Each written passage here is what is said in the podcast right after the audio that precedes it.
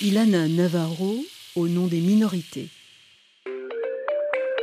En sol majeur, Yasmine Chouaki. En sol majeur.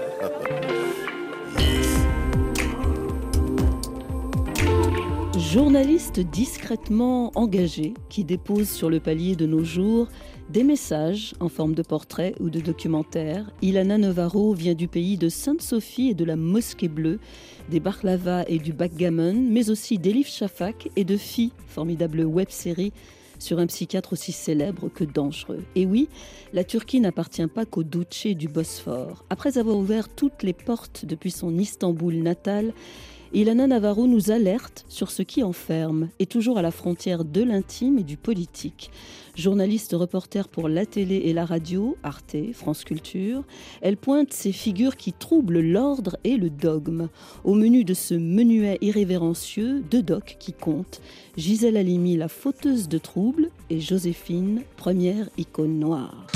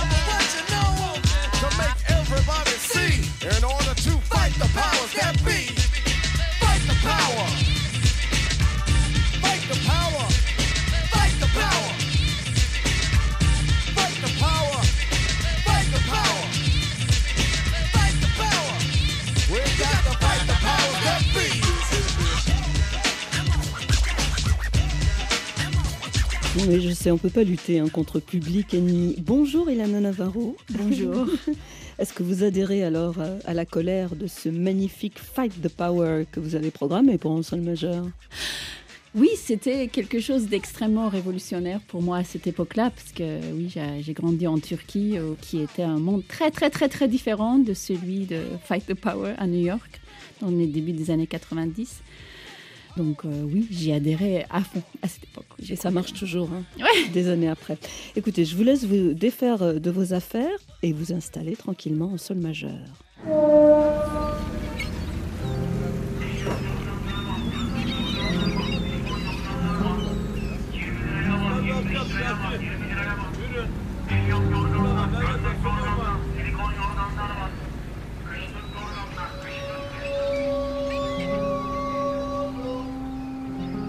V comme valise sonore.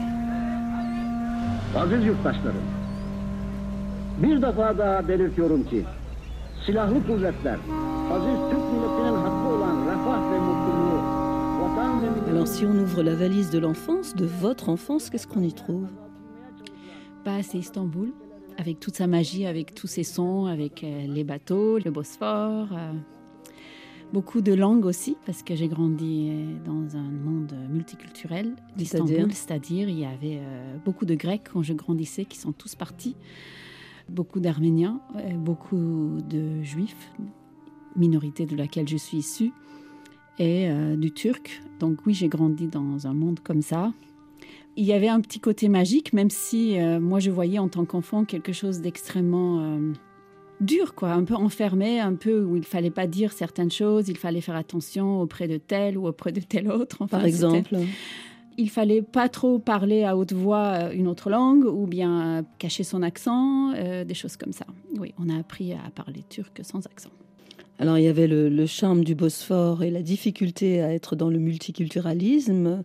Et puis il y avait aussi la trace du coup d'État de 1980. Vous avez 10 ans, vous, à ce moment-là. Oui. Et Ilana, de quoi vous vous souvenez? Tout était très très militaire, donc il, y avait un régime très strict.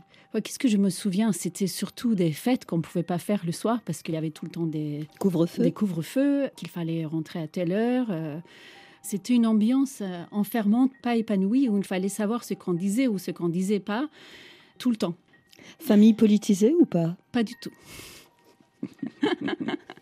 D'accord. Pas du tout politisé, euh, non. On était euh, dans une ambiance, on va dire, apolitique, où il fallait faire particulièrement attention à ne pas être politique. Donc euh, oui, je me souviens d'un tas de non-dits, d'un tas de trucs que j'ai découverts euh, plus tard. Donc, euh, famille non politisée, mais où la parole est en même temps très précieuse. Que faisait votre mère? Alors ma, ma mère est psychologue, elle est encore en train de pratiquer d'ailleurs. Elle a travaillé beaucoup avec des groupes de femmes, avec des groupes de paroles de femmes. Et par la suite, c'est devenu un centre où effectivement il y avait euh, beaucoup de femmes qui d'un coup euh, trouvaient une sorte de place d'elles-mêmes dans la société, dans leur couple, dans leur famille et dans la société. C'était aussi la vie de ma mère elle-même. euh, de faire accepter sa vie de, en tant que professionnelle, à sa famille, etc. Ça, ça fait partie d'une histoire d'émancipation que j'ai suivie de près. Donc, vous avez grandi avec d'un côté les non-dits, euh, instaurés par euh, cette dictature hein, qui était en train de se mettre Oui. en place, et de l'autre côté une parole libérée, émancipée, euh, mais dans la sphère intime. Exactement. Et ça a joué son rôle. Ah, je pense, oui. Oui je pense, oui, parce qu'effectivement, euh, ces choses-là ne sont pas complètement indissociées, aussi différents soient-ils. Effectivement, oui, j'ai grandi avec une importance de la libération dans le monde intime très forte. Et j'ai plus tard fait le lien avec le reste de la société, la politique, euh, quand j'ai étudié plus tard la sociologie. Oui. Et puis un jour, un petit vent de liberté s'est mis à souffler tout de même sur vos 18 ans, Ilana.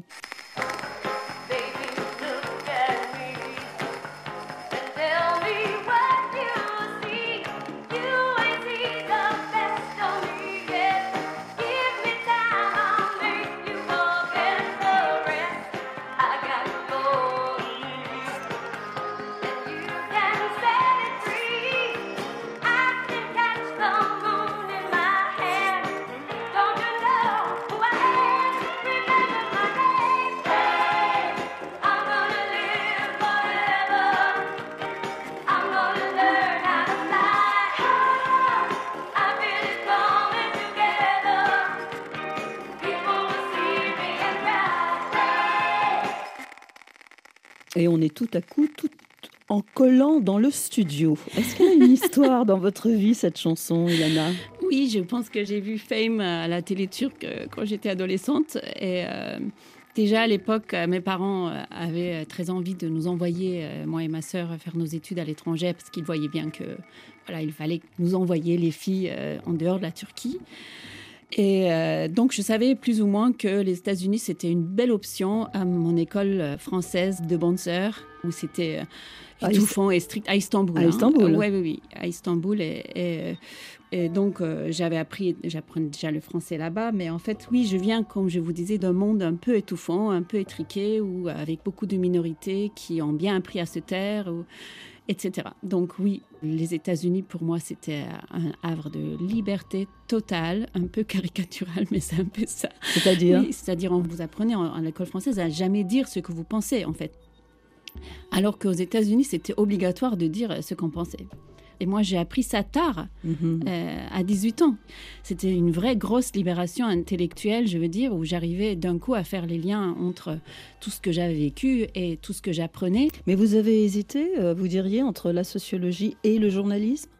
Ah non, pas du tout. J'ai jamais hésité. Euh, Non, c'était la sociologie et la sociologie. Est-ce que vous vous retrouvez quand même dans des rédactions assez vite Euh, Oui, après coup, parce que oui, je suis rentrée en Turquie, euh, voilà, autour de 24-25 ans, et j'ai compris que la sociologie, euh, fallait trouver du travail quand même. Mhm. Et puis, j'allais pas être chercheuse à essayer toute ma vie euh, dans ma tour, essayer de comprendre la société. Moi, Mhm. parce que j'ai- à l'époque, j'avais des envies de changer la société et les mentalités. Grâce aux médias, Oui, un rêve, Euh, un idéal. un idéal, bah, je l'ai encore un peu quand même, sinon je ne le ferais pas. Mais, euh, mais oui, à l'époque, en Turquie, il n'y avait pas un autre moyen. En- dans les médias, le seul endroit où je pouvais travailler et faire quelque chose lié à la société, c'était ça. Il n'y avait pas d'autre option. Donc vous rentrez, euh, j'essaye de reconstituer un tout petit peu le fil de votre parcours. Ilana Navarro, vous rentrez en Turquie en 95. Oui. Euh, ça commence, euh, paraît-il, à s'ouvrir à ce moment-là, malgré Rafa Partisi, le parti islamiste, hein, qui gagne à ce moment-là les législatives. Oui. Vous intégrez la, la première chaîne turque, vous allez y rester euh, six ans, faire de, de multiples choses. Non, c'était pas la première chaîne turque. En fait, il y avait eu. euh, bon, je suis passée Mhm. d'abord par des chaînes privées euh, et c'était des chaînes à la Berlusconi. Oula. Donc euh, oui, c'était pas du tout euh, voilà ce que j'aurais fait maintenant, mais je n'avais pas d'autre option à l'époque, donc j'ai intégré une rédaction comme ça. Et très vite après, il y a eu une première chaîne d'information effectivement privée qui a été fondée, mais c'était effectivement autant aussi privée soit-elle une belle alternative à la chaîne de l'État qui était beaucoup plus euh, censurée. À quel moment votre regard se tourne vers la France? J'avais un peu oublié la France à cette époque, il faut dire, parce que après l'école française et les États-Unis, la France était très très loin de mes horizons. Sauf que le hasard a fait que euh, j'ai rencontré euh, une amie française qui habitait en Turquie à l'époque et qui m'a dit il faut que tu achètes un satellite pour regarder une chaîne qui s'appelle Arte, Hum, La chaîne franco-allemande. la chaîne franco-allemande. Et j'ai acheté un satellite pour regarder. Effectivement, j'ai adoré. Et cette amie qui est par la suite revenue en France m'a dit euh, tu dois venir en France. Et je suis venue en France. Biz Ermenilerle anlaşmak istiyoruz. Ermenileri buradakiler de dışarıdakiler de seviyoruz sözlerini. Hakikaten alıp e, şöyle. Alors cette voix appartient au, au journaliste arménien d'Istanbul, Harang Dink, et c'est une voix qui vous a marqué, Ilana. Oui. Dites-nous qui il était. Ah, difficile. Voilà, Hrant, c'était. Alors, Hrant, euh, c'est un journaliste arménien qui a fondé euh, à la fin des années 90 un journal euh, turco-arménien qui s'appelle Agos. Et c'était quelque chose d'extrêmement inédit. Toutes les minorités avaient leur propre journal, un peu dans leur propre communauté. Mais lui, il avait fondé un journal turco-arménien qui s'adressait pas que à sa propre communauté, mais à tout le monde. Et puis, il a réussi à éveiller, on va dire, euh, les Turcs sur leur propre passé multiculturel. Et c'était quelqu'un, oui, qui m'a marqué parce qu'il a pris une parole publique en tant que minoritaire. Mais en 2007, alors que ça faisait déjà 6-7 ans que j'étais en France, il a été euh, assassiné. Par un nationaliste. Oui, par un nationaliste Mm, mm, euh, turc. euh, voilà.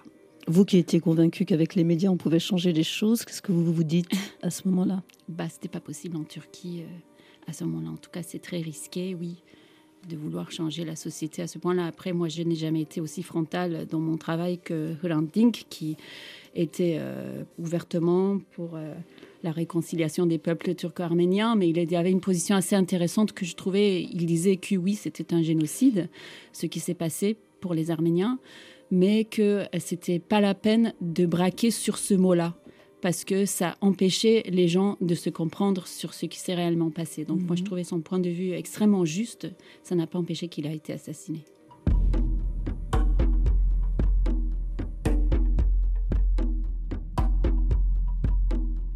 هل هناك مثل يسيطر على وجودك Y a-t-il un proverbe qui gouverne votre existence? Ilana Navarro. Il y a un dicton en judéo-espagnol, qui est la langue de mes ancêtres, qui dit En boca cerrada no entra mosca, qui veut dire si vous n'ouvrez pas la bouche, même pas une mouche peut rentrer.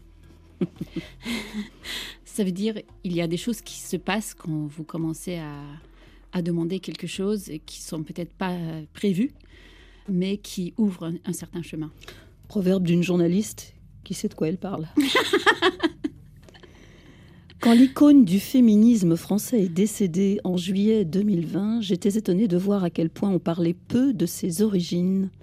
Ça, c'est la première phrase de votre livre intitulé Gisèle Halimi, la fauteuse de troubles, donc qui paraît aux éditions Équateur et qui est, euh, je dirais, le, pendant papier de l'excellent documentaire euh, La Grande Traversée que vous avez produit, Ilana, pour euh, nos amis de France Culture. On a effectivement perdu en France une féministe française made in Tunisia. Et ça, c'est une nuance qui vous importait. Ah oui, tout à fait. en fait, euh, oui, c'est sûr que j'étais très surprise qu'on racontait peu les origines de Gisèle Halimi en tant que Tunisienne. À son décès, et comme elle avait un accent sublime en français, on ne pouvait pas deviner rien du tout sur les origines de cette femme. Et ça m'a immédiatement intriguée de savoir euh, comment elle en est arrivée là, en fait. Comment elle est arrivée à devenir l'icône du féminisme français, l'icône du féminisme français qui se pense un peu unique dans le sens euh, euh, la France et les femmes, n'est-ce pas? C'est un peu devenu un drapeau national quelque part et qu'ils ne s'imaginent pas du tout avoir des origines tunisiennes, par exemple. Et ça, c'est cette question-là qui a déclenché chez vous ce désir de documentaire? Complètement, oui. Donc, euh, faire un travail sur l'altérité, en fait, de Gisèle Halimi. Exactement. Je pensais que en parlant de ça, j'allais ouvrir beaucoup de portes qui n'étaient pas nécessairement, beaucoup de liens. J'allais faire beaucoup de liens qui n'étaient pas nécessairement faits. Et euh, voilà, on a fait avec euh, la réalisatrice euh, Véronique Samueloff un travail assez super. Cinq épisodes extraordinaires. C'est vrai que Gisèle Halimi, elle avait euh, une voix de bourgeoise versaillaise, sans trace d'un accent qui serait venu de la, de la goulette. Un grand classique propre aux anciens colonisés. C'est ce que dit dans votre documentaire l'historienne Karima Diresh. Oui, Karima Diresh, elle est magnifique. Elle a effectivement dit ça. Elle, dit que c'est un grand classique, que en fait, euh, on a tellement envie d'apprendre la manière dont l'autre articule son pouvoir qu'on le fait mieux que l'autre. Et c'est ce que j'ai essayé de, de comprendre, de comment Gisèle en était arrivée à ce point-là, de parler, d'être le symbole de la modernité des années 70, du féminisme des années 70, alors qu'elle n'était pas née française. Pourquoi avoir baptisé cette avocate euh, qui se qualifiait elle-même d'irrespectueuse Pourquoi l'avoir baptisée fauteuse de troubles? Mhm. Fauteuse, c'est un mot que ne reconnaît même pas le Larousse. hein. fauteuse de troubles, euh, oui, c'est une expression euh, que moi je trouve euh, qui lui va bien parce que en fait, même aujourd'hui, on ne sait pas encore euh, comment la vénérer. On ne sait pas si on peut la mettre au panthéon ou pas. Euh, C'est un sait- débat, euh, c'est un vrai débat en France. Exactement. Et c'est lié à son passé dans la lutte anticoloniale en Algérie. Mm, mm. Alors, dès les premiers épisodes, vous racontez sa révolte de, de petite fille, dès la Tunisie des années euh, 40-50. Et puis très vite, euh, à propos de celle qui va devenir l'une des plus grandes avocates, on va dire, du XXe siècle, vous posez la question, euh, Ilana Navarro, est-ce que Gisèle Halimi était une bonne avocate? L'intéressée elle-même ne le pensait pas. Elle-même nous disait qu'elle n'était pas une bonne avocate, que pour être une bonne avocate, il fallait avoir de la distance avec euh, les gens qu'elle défendait. Or, elle était incapable de faire ça, elle-même. Donc, oui, C'est toujours moi que je défends, c'est toujours moi-même que je défends, disait-elle. exactement. Donc, effectivement, elle est passée par un moment où elle a dû se battre elle-même pour ses propres droits dans sa propre famille. Où, euh, voilà, elle a grandi dans une famille euh, juive euh, tunisienne, mais très traditionnelle, où, où les filles se mariaient jeunes, euh, contre une dot, où elle ne faisait pas d'études. Elle, a dû se battre. Euh, Elle raconte même qu'elle a fait une grève de la faim à 10 ans pour ne pas servir ses frères à table. Oui, c'est une femme qui a bâti sa vision politique à partir de sa propre révolte personnelle. Alors dans l'épisode 3, euh, intitulé Gisèle Jamila Simone, sœur d'âme et sœur d'armes, euh, de cette grande traversée que vous signez, Ilana, vous retracez l'un de ses combats donc les plus éblouissants que vous évoquiez à l'instant, c'est contre le colonialisme pendant la guerre d'Algérie, puisqu'en 1960, elle défend une certaine Jamila Boupacha, une jeune militante euh, du FLN, poseuse de bombes dont la bombe n'explosera pas, mais qui sera condamnée à mort. Et Gisèle Halimi se souvient de la première rencontre avec Jamila à la prison de Barberousse. Je me rappelle surtout comment elle était évidemment très, très silencieuse, un peu surprise de me voir, et puis euh, j'essayais de lui dire, car la lettre me disait qu'elle avait été torturée. Mais Jamila ne l'a pas dit tout de suite. Elle était silencieuse, elle baissait la tête. Je lui disais, mais on t'a torturée. Elle baissait la tête. Et puis il y a eu un moment, et je dois dire, terrible, où elle a déboutonné, tu te souviens, sa blouse. Dur. Ah, Et elle m'a montré ses seins tout troués de, de cigarettes incandescentes. Puis j'ai vu ses chevilles complètement bleues et noires, liées, ses poignets. Et je dois dire que j'ai eu une très très grande émotion et, et je me dis que c'était pas possible, c'était l'horreur absolue.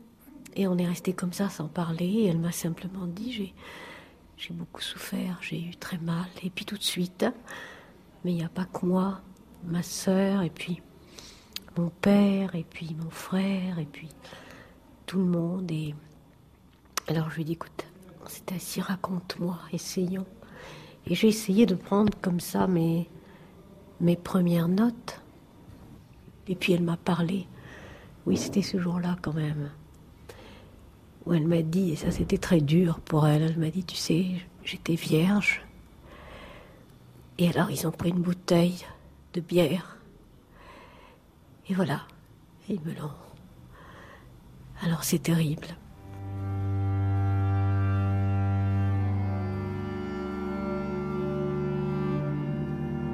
Alors, la question qu'on peut se poser en sol majeur en écoutant euh, ce témoignage de Gisèle Halimi, c'est que va-t-elle plaider cette euh, avocate irrespectueuse pour défendre euh, Jamila Boupacha, donc poseuse de bombes pour les uns euh, et indépendantiste pour les autres? Qu'est-ce qu'elle va plaider pour la défendre?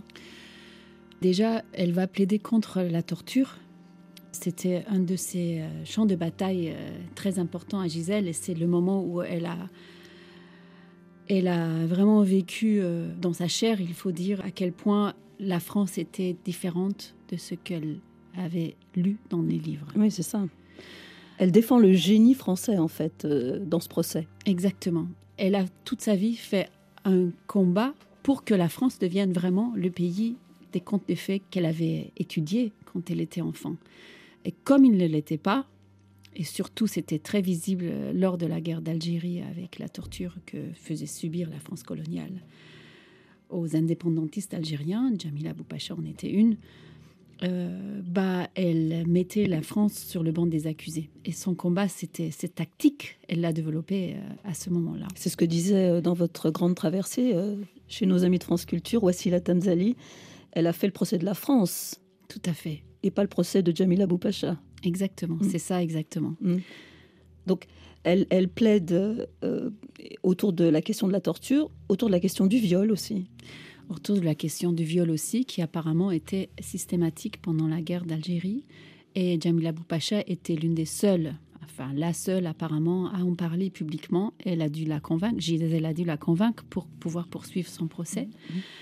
Et euh, la faire sortir du silence. Et ça aussi, c'est quelque chose, oui, qui est assez novateur pour l'époque, parce que le viol, ben, c'est ce qu'on a essayé de raconter aussi dans le documentaire, dans La Grande Traversée, c'est que en fait, euh, le viol, même en France, c'était un tabou. Et en Algérie, n'en parlons pas, parce que euh, ça mettait à mal le FLN qui pensait qu'ils ne pouvaient pas protéger leurs sœurs d'armes. Alors, ce qu'on sent bien aussi à travers tous les témoignages que vous recueillez, c'est la, force d'identification de Gisèle Halimi pour euh, Jamila Boupacha et, et en général pour les indépendantistes du FLN. Oui, il y a quelque chose de particulier qui s'est fait néanmoins avec Jamila Boupacha, plus que avec n'importe quel indépendantiste du FLN, c'est que, en fait, elle Gisèle s'est identifiée aussi dans la manière dont Jamila craignait la perte de sa virginité pendant le viol.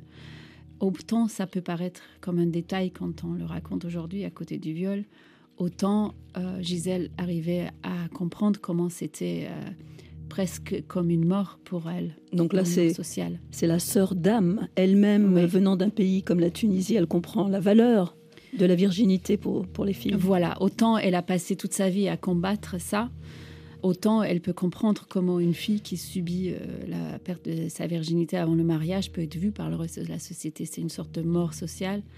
Et c'est ça la différence que Gisèle avait comme avocate d'origine maghrébine et femme, auprès de Jamila Boupacha. Et ça, et, et son expérience de la domination coloniale. Tout à fait, exactement. Aussi parce qu'elle était tunisienne elle-même. Ouais. Pourquoi, selon vous, euh, Ilana Navarro, pourquoi n'est-elle pas retournée euh, plaider dans sa Tunisie indépendante?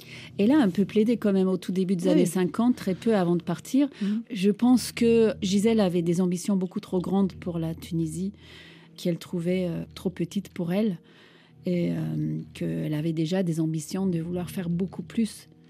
Elle avait peut-être aussi, il y a d'autres raisons, c'est que, un, elle était une femme, et donc elle pensait qu'elle avait sans doute une liberté personnelle plus grande en vivant en France, moins d'injonctions sociétales, communautaires, et en plus elle était juive.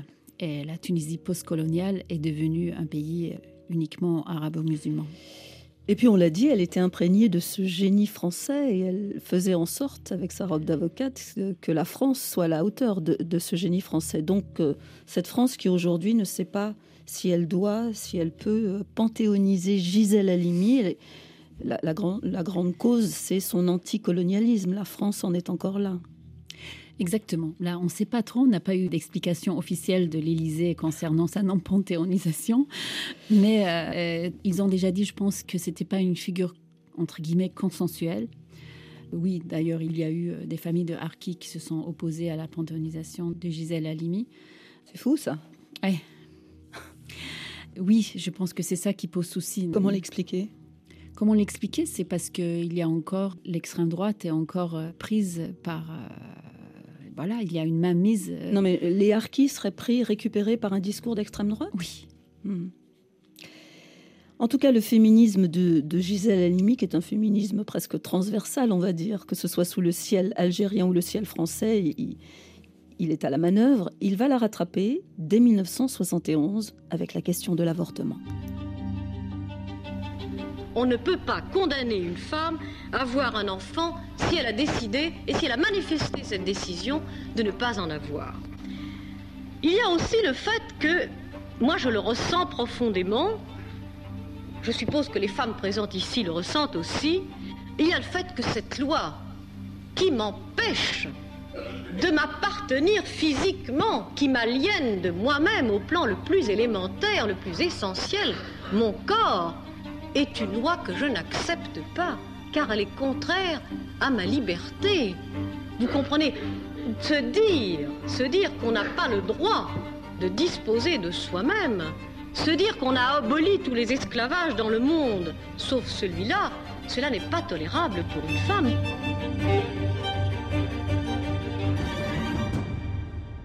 Extrait pour un sol majeur de votre grande traversée sur France Culture, euh, Ilana Navarro, Gisèle Halimi, fauteuse de troubles, et puis on peut prolonger le travail par euh, la lecture de votre livre qui paraît aux éditions euh, Équateur. On vient d'écouter un extrait de l'épisode 4, euh, La justice pour changer la société, vous l'avez nommé comme ça, où vous nous racontez son combat donc pour dépénaliser l'avortement lors du procès de Bobigny, où elle obtient euh, du tribunal la relaxe d'une jeune fille de 16 ans qui a avorté après un viol. Et puis plus tard aussi en 78, où un couple de lesbiennes est victime d'un viol collectif qu'elle parvient à porter devant les assises. Est-ce qu'on peut dire que Gisèle Halimi en fait redéfinit euh, le cœur de ce métier d'avocate Il faut rappeler notamment qu'elle a signé le fameux manifeste des 343. Est-ce que vous pouvez nous redire l'enjeu de ce manifeste? Alors, à l'époque, 1971, donc, c'était illégal d'avorter en France. Et pour pouvoir changer ça, il y a eu un manifeste qui s'appelle le manifeste des 343 salopes. Ça, c'est Charlie Hebdo qui l'a rebaptisé comme ça. c'est vrai. Mais bon, elles-mêmes, je pense qu'elles se sont appropriées Oui, c'est- oui. ça par la suite. Où euh, des femmes euh, plus ou moins connues, euh, intellectuelles, actrices ou autres, avaient... Simone de Beauvoir. Simone de Beauvoir était parmi elles, oui, Delphine Seyrig aussi. Ils ont dit qu'elles aussi, elles ont avorté. Alors, pour tout le monde de le dire ça, c'était bien, mais pour une avocate qui était censée représenter la loi, C'était plus risqué. Elle aurait pu ne plus pratiquer à cette époque en tant qu'avocate. Elle va utiliser cet argument lors de sa plaidoirie. Plaidoirie. Elle dit Je suis une avocate et, et je suis une femme qui, qui a avorté. Donc, c'est une avocate hors la loi. Exactement. Et tout son en enjeu à Gisèle était là. De quel côté il faut se placer? Du côté de la loi ou du côté de la justice?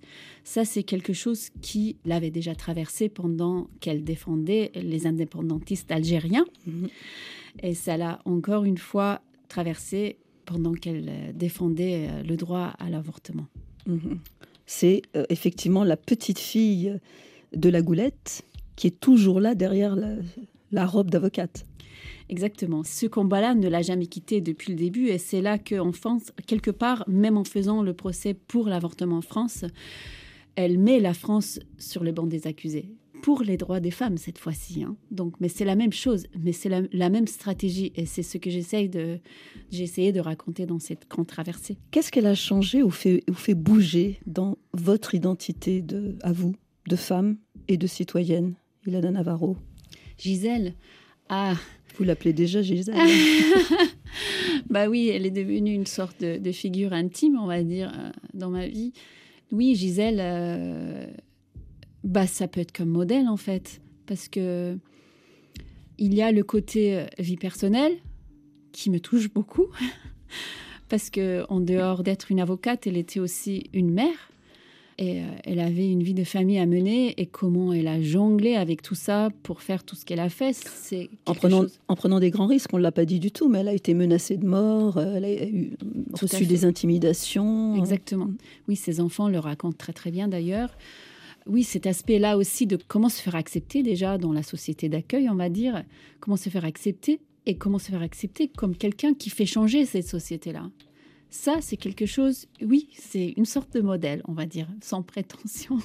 mais, euh, mais oui, c'est quelque chose qui me travaille beaucoup, forcément, oui. Est-ce qu'il y a un lien entre, ou quel est le lien entre Gisèle Halimi et Joséphine Baker, première icône noire dont vous avez signé un documentaire pour Arte? Euh, moi aussi, je me suis posé la question parce que c'est deux femmes sur lesquelles j'ai beaucoup travaillé. Euh, bah, Joséphine Baker était euh, aussi une femme qui a pris une place très importante en France, qui n'était pas française d'origine et qui a un cheminement très très différent de celui des Gisèle, mais elle est devenue une sorte d'icône. Donc la question me travaillait, qu'est-ce qu'il faut faire pour être une icône? De la République Avec le débat sur la panthéonisation et Joséphine par la suite du documentaire, elle a été panthéonisée et non pas Gisèle. La question se pose, qu'est-ce qu'il faut faire ou pas faire pour devenir une icône de la République? Réponse Réponse Je n'ai pas la réponse, mais en tout cas, il ne faut pas critiquer la France. Article 1. Euh, en tout cas, pas trop frontalement. Euh, Joséphine n'a jamais critiqué la France. Oui, donc le truc en commun, oui, c'est ça, c'est de regarder ce qu'on retient des icônes, en fait. Quand on les regarde de loin, c'est-à-dire de- des années 2020, on va dire, qu'est-ce qu'on garde en tête, en fait, de, de Joséphine Baker et de Gisèle? Et pourquoi on oublie certains côtés de ces stars? Pourquoi on a oublié, par exemple, que Joséphine euh, était aussi une star euh, qui jouait avec les stéréotypes racistes de la France de l'époque Maintenant, on garde, ah, la résistance, etc. etc. Très bien. Pourquoi de Gisèle, on a oublié son côté tunisien Pourquoi on n'en parle pas autant de ses combats anticoloniaux? Pourquoi? C'est ça, en fait. C'est comment on recycle la mémoire pour s'arranger avec l'histoire. Donc ça, c'est quelque chose, oui, ça m'a rendu très intriguée, on va dire, sur la France et comment elle se construit. Ne me demandez pas si j'aime la grâce, ne me demandez pas si j'aime Paris.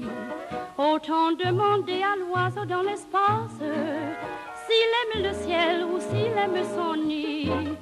Autant demander au marin qui voyage s'il peut vivre sans la mer et le beau temps. Autant demander à une fleur sauvage s'il en peut vraiment se passer de printemps.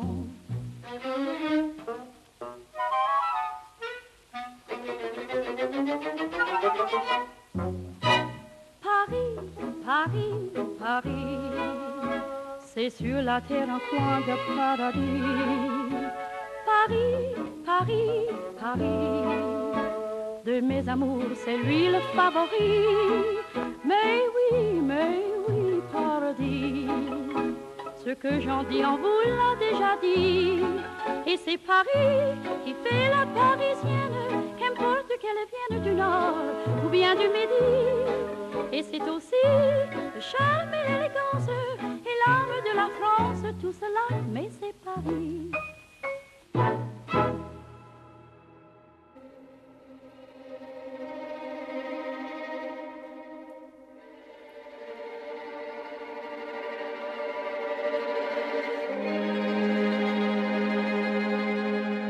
Avez-vous déjà traversé le miroir? Avec la voix de Shirti Sek, la voix dans sol majeur, Ilana Navarro. Est-ce Oui. que, vous avez- est-ce que vous avez déjà traversé le miroir? Oui. Traverser le miroir, ça peut être se rendre compte de comment les autres vous regardent. Quand je suis venue en France, j'étais très étonnée qu'on me prenne pour une musulmane. Enfin, j'étais pas étonnée, mais euh, on m'a pris pour une musulmane. Parce que vous veniez Parce de que je venais de Turquie. On m'a demandé d'où tu viens. Je viens de Turquie. Et puis, euh, souvent, c'était Ah bon, t'as pas l'air musulmane? Alors que je comprenais absolument pas parce que je suis pas. Enfin, tous mes amis me ressemblent. euh, Je n'ai rien de très différent physiquement de quiconque euh, que je connais à Istanbul. Oui, puis qu'est- qu'est-ce qu'est-ce que l'apparence musulmane? Qu'est-ce que l'apparence musulmane? Et euh, j'ai un peu vu comment on voyait euh, la minorité musulmane ici, en France. Et comme je suis traditionnellement sensible à, à la cause minoritaire, Puisque je le rappelle, vous êtes donc vous issu de la communauté juive de Turquie. de la minorité juive. De la minorité, qu'est-ce que j'ai dit? Communauté. Oui, ça commence. 15 partout. Euh, oui, je préfère dire minorité plutôt que communauté. Pourquoi? Parce qu'on peut ne pas être communautaire et être issu d'une minorité quand même. C'est votre cas? Oui, à mon avis. Vous avez imaginé un documentaire du, coup sur cette question qui s'intitule précisément Les petits arrangements avec l'amour. Oui, parce qu'en fait, j'étais euh, intriguée de voir comment on pouvait s'imaginer avoir quelque chose en commun avec quelqu'un qui est issu de la même communauté que soi et comment on peut imaginer construire euh, une même une relation amoureuse, c'est-à-dire une relation intime avec euh, une personne basée sur un supposé en commun. Donc qu'est-ce que vous avez fait concrètement? Donc concrètement, j'ai créé un faux profil sur un tas de sites communautaires, euh, Mektoub, euh, euh, JDate, etc. Euh, j'ai oublié le nom de celui qui était euh, un site communautaire pour les personnes noires. Et j'ai essayé de trouver des personnes qui acceptaient de me parler de leur expérience en tant que quelqu'un qui s'imagine se retrouver uniquement dans un espace intime et sécure selon leur communauté, oui. Donc à quel point ça c'était important pour eux. Donc c'était c'est une manière de parler en fait de l'intime pour raconter un peu euh, la France où on n'est pas censé avoir d'identité en dehors de l'identité française et donc que ça pose un problème en fait. Alors que par exemple moi je peux tout à fait comprendre euh, les raisons de s'inscrire sur un site noir si on est noir. En France, c'est presque vu comme du racisme à l'inverse. En France, on va vous dire, imagine si on mettait ça Mm. euh, entre deux blancs. Euh, voyez, c'est aussi cette mentalité-là qui est, entre guillemets, soi-disant colorblind en France. C'est aussi ça que j'essayais de questionner dans ce documentaire. Alors vous allez creuser ce sillon euh, de la question des minorités, qui, question qui est devenue votre muse, je reprends vos mots, Ilana Navarro, euh, en devenant une contributrice régulière des Pieds sur Terre, toujours sur France Culture. Et euh, je crois avoir compris que certaines rencontres vous ont un peu rapproché de notre France, notamment dans ce doc intitulé Les Miraculés, où vous recueillez la parole de ceux qui sont traversés par une croyance, euh, qu'on va dire, irrationnelle. Euh, on va écouter un extrait d'une histoire qui concerne une jeune fille qui a été traumatisée par la mort de son jeune frère et qui restait un peu prostrée comme ça, qui un jour consulte un magnétiseur, un guérisseur. Elle raconte. Quand je suis rentrée dans cette pièce, ce monsieur m'a dit ben écoute mon enfant, euh, va t'asseoir euh, et donc euh, face à une prière en fait tout simplement. Donc sur son mur était écrit toute une prière en fait, on appelait ça aussi une neuvaine. Donc je me suis installée et il me dit eh bien tu la regardes, tu la lis et moi je vais faire ce que j'ai à faire, je vais te magnétiser, je vais te donc en fait il était derrière moi donc je ne sais pas vraiment s'il a fait des gestes, s'il a fait des choses comme ça et ma maman était derrière ce monsieur. Et donc ce monsieur-là a dit à ma mère Eh bien, écoutez, euh, il était temps d'apporter votre enfant puisque moi, je vois que votre fille, dans 15 jours, elle était décédée. Quelqu'un l'avait touchée, en fait, tout simplement. Donc, on peut appeler ça de la sorcellerie. Quelqu'un l'avait euh, ensorcelée. J'ai lu la prière et il s'est mis face à moi après et il m'a dit tu vas poser tes mains sur ces- des pierres. Donc il m'avait mis euh, des pierres sous mes deux mains et en fait euh, il a fait euh, des prières. Je pense que c'est des prières et moi il m'a dit surtout si tu as envie de, crier, de chanter, de me frapper, en fait fallait que je- je- j'extériorise en fait ce que je ressentais. Et là, je me suis mis à, sangloter, à, à pleurer, et, c'est vrai que mais ça, me ruisselait en fait, ça me coulait, ça me coulait. Et là, il a dit à ma maman qui était derrière si vous, madame, vous ressentez quelque chose, il faut faire la même chose. Vous laissez-vous aller, laissez-vous emporter. Ma maman s'est mise à pleurer aussi de, son côté. Et là, à partir de là, le monsieur nous a dit euh, le mal sort, le mal s'en va. Et quand j'ai soulevé donc ma main, enfin mes mains sur les pierres, en fait, toute la pierre était toute trempée de l'eau. En fait, est ressortie sur cette pierre. Alors ça se passe toujours en sol majeur avec Ilana Navarro. Alors là, on n'entend pas votre voix. En, revanche, on entend bien vos grandes oreilles d'écouteuse dans, dans cet extrait. C'est un témoignage évidemment très fort qui vous donne le sourire. hein. Mais c'est apparemment plus que ça, puisque vous dites que ce genre de documentaire et de rencontre vous a permis de comprendre et peut-être même d'aimer la France. Oui, l'émission Les Pieds sur Terre a été euh, déterminante dans ma vie. Quand Sonia Kronlund m'avait proposé de faire euh, au départ... euh, La une- productrice, une- La donc. productrice, oui, de ces Pieds sur Terre, de m'avait proposé de travailler. D'abord, j'avais écouté il y, a, voilà, il y a 20 ans et je comprenais rien. Et donc ça m'a pris... Je comprenais pas ces gens-là, je comprenais pas leurs paroles. J'étais... Parce qu'elle donne la parole finalement à, Ouais, à- à- c'est à à tous ces gens, gens qui de font tous les jours, voilà. Voilà. des gens de tous les jours, à des histoires de tous les jours. Après, j'ai réaccepté la proposition, on va dire, plusieurs années plus tard. Et quand j'ai été enfin sur le terrain, en fin fond de la France, ça c'était le, le témoignage, c'était en, en Normandie. J'ai enfin commencé à sentir derrière les non-dits, parce qu'en France, les Français parlent beaucoup avec des non-dits aussi, et ça prend un certain temps de comprendre ce qu'ils ne disent pas et ce qu'ils induisent par des petits silences, par des petits mots, etc. Ça, ça, ça m'a pris beaucoup de temps de le comprendre. Et une fois que je l'ai compris, je trouvais ça très, très, très, très, très touchant. Mais Alors- par exemple, là, dans ce cas-là précis de ce, Là, là ce elle s'exprime, c'est vrai. Là, elle s'exprime, c'est vrai. Mais c'est vrai que vous voyez, je viens de, de- de- de Turquie où les gens, je- des gens parlent avec beaucoup plus d'expression. Ils pleurent plus, ils rigolent plus, ils disent plus les choses. euh, Avec le corps. Avec le corps, alors qu'en France, c'est euh, dans la retenue. Tout se passe dans la retenue. alors qu'on a la réputation d'être très euh, cash dans, dans notre Euh, expression. hein.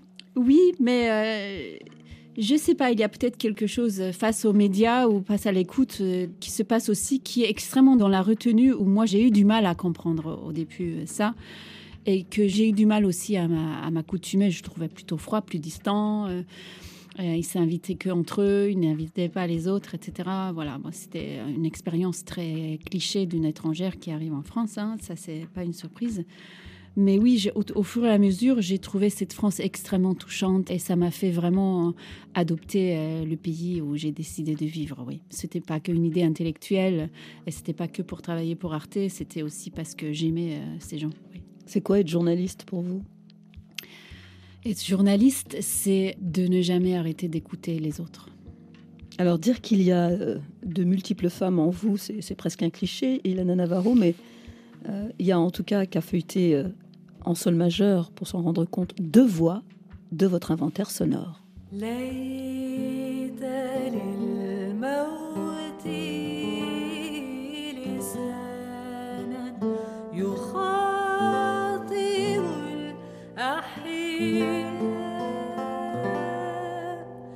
يروي حال الغياب يا ليت يا ليت Trying to be nice. Wacko! I like your friends. I know it. I'm a warm person. I was. I know that. I'm not one of those stiffs that you like. Their nose is up in the air. Boom, boom, boom, with their noses up in the air. Oh, oh, oh awfully nice. Oh, mm, thank you. Oh. I'm not going to treat those guys. I want them to feel... I love those guys. I love them. I love anybody who brings in a house, snack. I, I know that. I want them to feel comfortable. I want them to feel... They just sit there like a bunch of I want us. What the hell are you talking about? You didn't do anything wrong. It was just the way he was looking. Sit down, Milo. Sit down. Billy was looking at you this way. Alors les cinéphiles auront reconnu Gina Rollands avec une- un extrait d'une femme sous influence, et puis les mélomanes auront peut-être découvert Rima Shesh avec Rima voilà avec Ombre de mon amant. Pourquoi ces deux femmes doivent être inventaires, Ilana Une comédienne extrême d'un côté, et puis le charme Orient-Occident de l'autre. Oui, bah, vous l'avez dit, hein, c'est euh, Gina Rowlands, c'est euh, une de mes héroïnes du cinéma. Voilà, c'est l'extrait était magnifique. C'est la vie de tous les jours en fait. Euh, C'est les repas familiaux, euh, imiter les gens qui sont méchants avec vous. euh, C'est à revoir, hein, par les temps MeToo. Je oui. trouve que c'est vraiment à revoir. Et il est magnifique ce film, ouais. Et Rima Shesh. Donc là, c'est un chant oriental par une libanaise, mais interprété de façon classique. Voilà, c'est un mélange de musique baroque et de musique arabe. Et euh, moi, c'est ce mélange-là, oui, que je trouve très subtil, surtout dans cet album L'ombre de mon amant. Et je la trouve magnifique, en fait. Ça se joue sur des demi-notes, et voilà, ça me touche beaucoup. C'est justement sur les subtilités. Vous travaillez beaucoup pour sauvegarder ce qu'on va appeler le multiple en vous? Je ne travaille pas, mais c'est, je peux pas faire ça, en fait.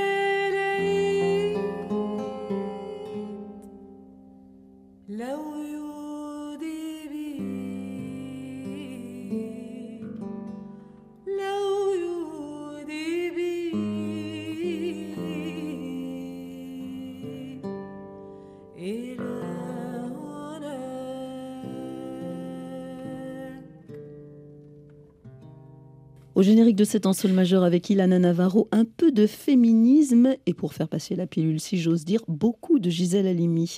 Émission à retrouver en podcast ou bien sur notre site rfi.fr. Caroline Filiette, Laura Pinto, Yasmine Chouaki, on vous espère demain avec peut-être un peu plus de voix avec Toufat Moutaré. À demain.